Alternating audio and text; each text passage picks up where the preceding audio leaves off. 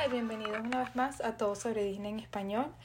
Hoy te tenemos un capítulo de esos que te encantan. Y bueno, si quieres saber más de Star Wars y de Sokatano, que es obviamente la nueva serie de en Disney Plus, por favor suscríbete, así te puedes enterar más de cosas de Galaxy Edge, Disney, Star Wars, Baby Yoda, Mandalorian, todas esas cosas que nos encantan y nos fascinan, ¿verdad Cecilia? A mí me parece que yo amo el universo de Star Wars, lo amo, lo amo, lo amo, amo a Ahsoka, es creo que mi personaje favorito del universo de Star Wars y yo prefiero honestamente el universo de Star Wars si tuviéramos que comparar al universo de Marvel, me parece... Si has visto fotos de nosotros en nuestro Instagram, habrás visto que Cecilia es igualito a Sokatana. Gracias. Son igualitas.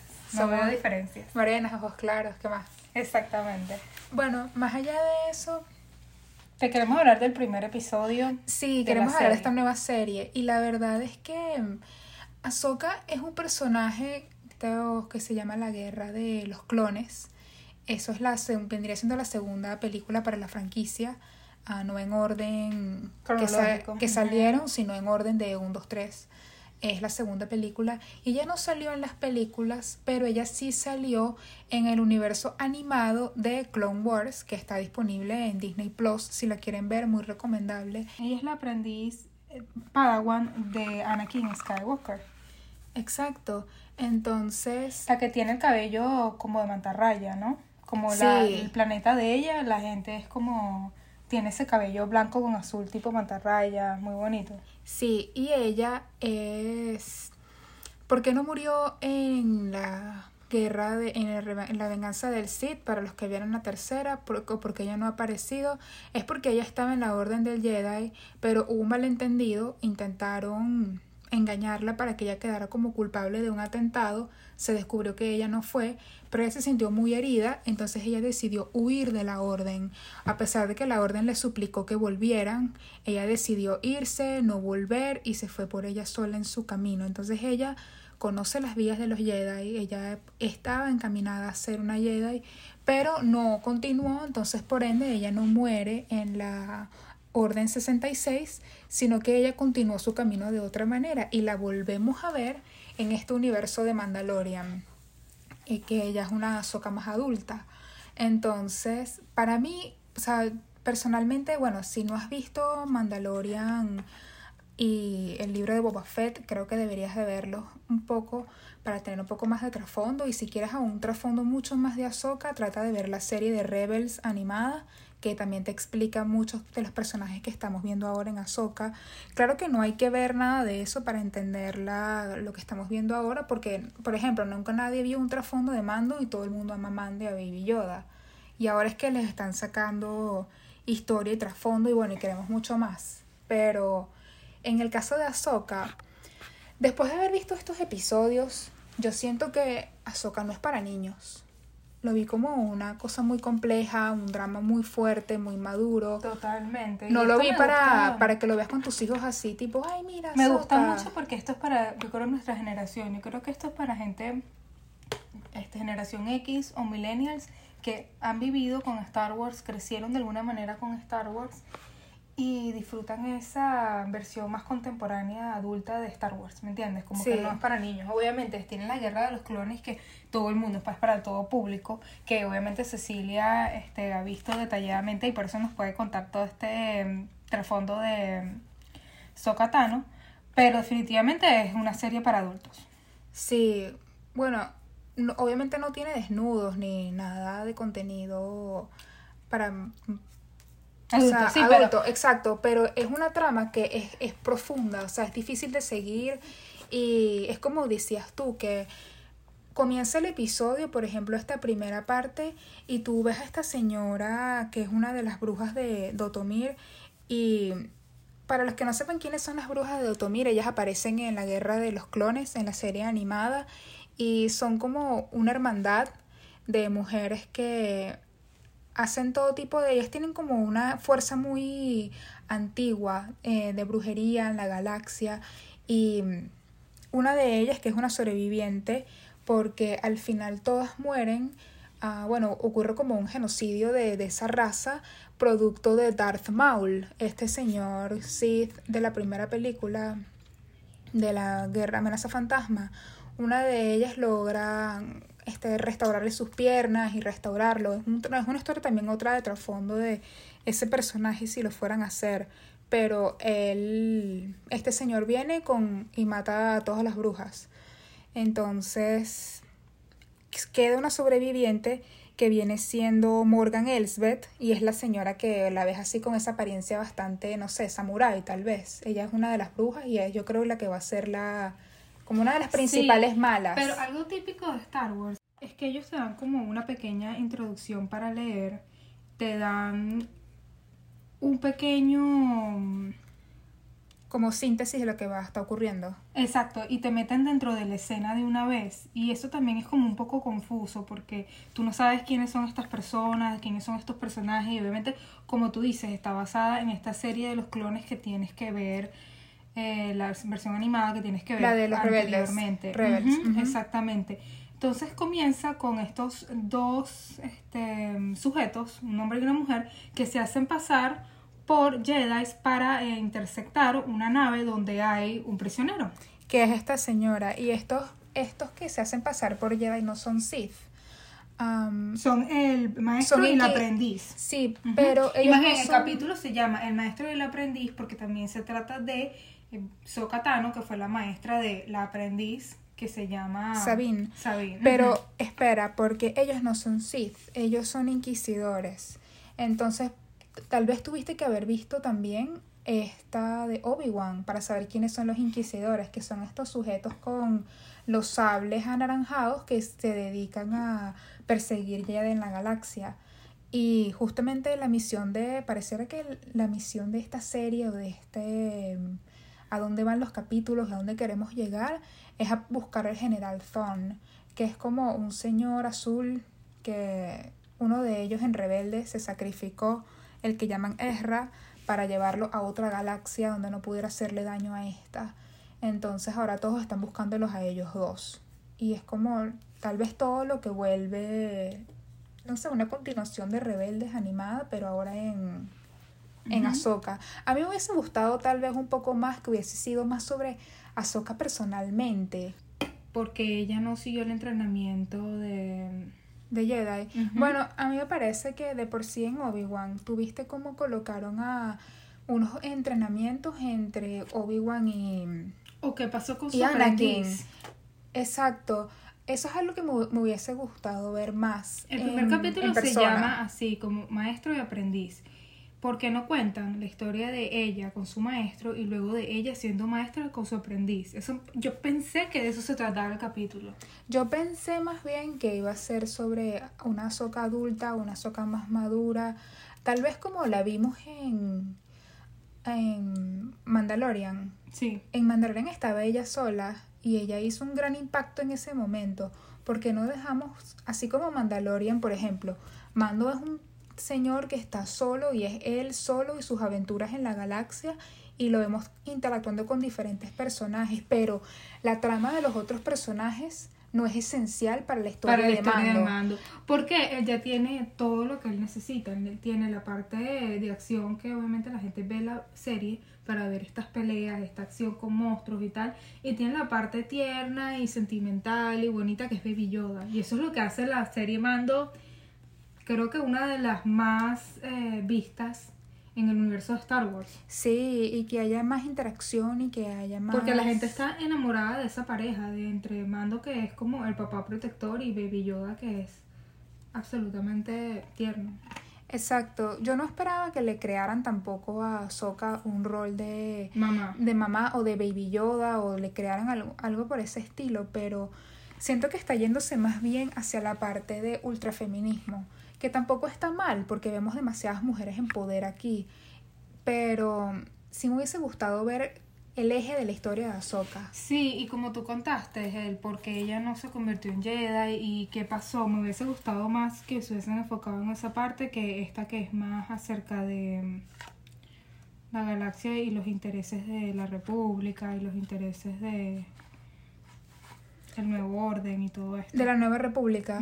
Sí, Es que definitivamente también vamos a ver bastante eso en esta serie, de cómo cayó ese régimen del imperio y cómo la nueva república está estableciendo. Y probablemente vamos a ver en esta serie cómo la nueva república cae, porque termina cayendo. Y mm, de hecho en este episodio ocurre algo que hay un poco de maquinaria, hay un poco de naves y aún así son naves que se usaban en el imperio y prácticamente lo que hicieron fue un lavado de todo, vamos a colocarles calcomanías de la nueva república y ya todos los empleados que eran del imperio ahora son empleados de la nueva república.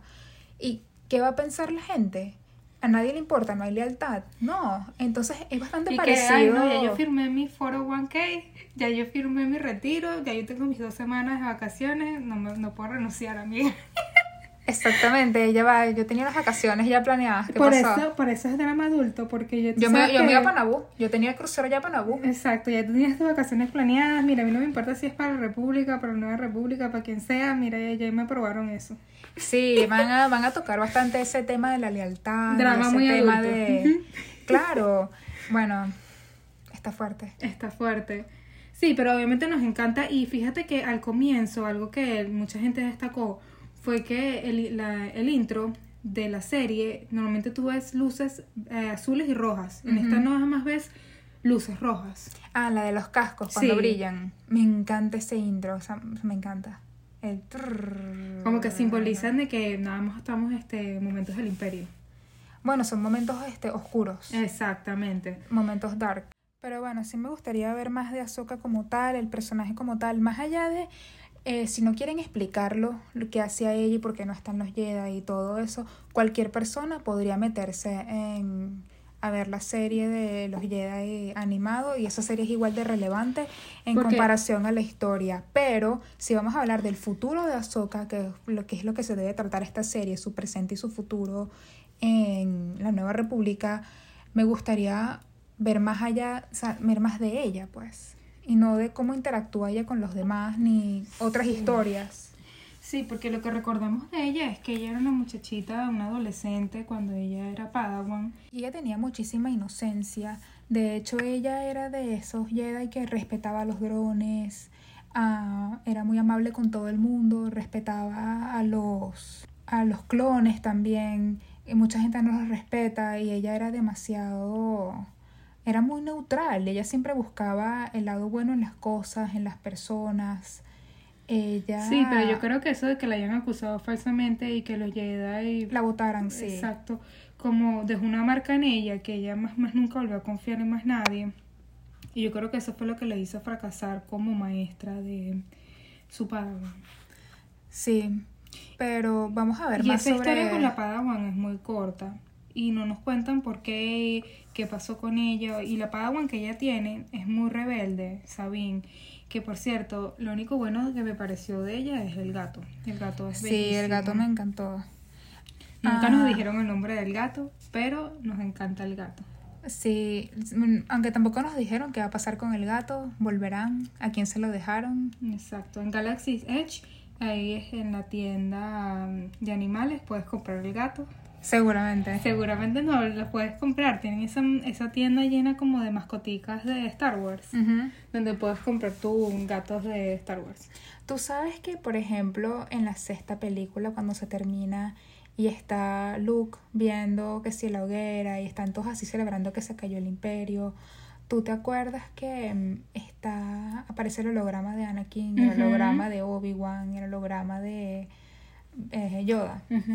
Yo pensé que tal vez en esta ella iba a tener algún tipo de conexión con Anakin, porque en los trailers aparecía justamente este Anakin, la voz de él, hablándole a Soka. Ella todavía sigue siendo muy, muy conectada con su. Sí, se, se nota que fue algo que la traumó de por vida. Totalmente. Y él todavía confía mucho en ella. Fíjate que él también quería que ella se involucrara en el entrenamiento de Baby Yoda y ella no pudo porque obviamente Baby Yoda no estaba al 100% interesada en convertirse en un Jedi. Pero ella siempre va a mantener la manera de los Jedi. Aunque ella dice que no es un Jedi, ella siempre mantiene el way. sí. way de los Jedi. Sí, sí lo mantiene. Y por ejemplo, esta Sabine me sorprendió bastante porque, bueno, ella es Mandalor y los Mandalor toda la vida han sido como medio enemigos de los Jedi.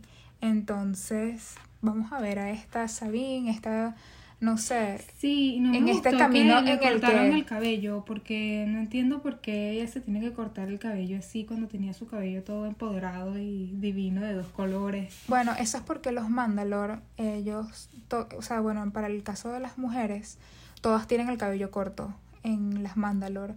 Pero como usan los cascos, por ejemplo, esta Bocatán, que a ti te encanta, la pelirroja, Sí, ella también tiene el cabello corto y es justamente por el casco. ¿Sabes? El que ellos no se lo quitan. Bueno, algunos se lo quitan. El caso de Sabine que también se lo quita. Pero mm, como no se lo quitan, ella es algo como de guerrero, pues, de guerrero Mandalor. No puedes como estar Tener acalorado, exacto. Se ve raro con el uniforme, es que te salga una trencita por abajo. hacerte un moño así. Exacto, no ¿Con cuadra. qué tiempo te vas a hacer ese cabello? La queratina en el espacio. Todo es muy difícil. Sí, aparte que el personaje de ella animado de Rebels tiene el cabello corto. Entonces yo creo que querían darle más bien una, una especie de, ay, te ves descuidada por el tiempo porque se murió tu amiguito y ahora no sé, haces carreras de bicicleta mm, motorizada aeroespacial. Pero ahora que tienes que volver a, vas a descubrir a tu amigo, no me tienes gustó que volver eso, a... que la pusieron como una rebelde, pero una rebelde como absolutamente sin causa, simplemente por el hecho de que ella quiere ser rebelde.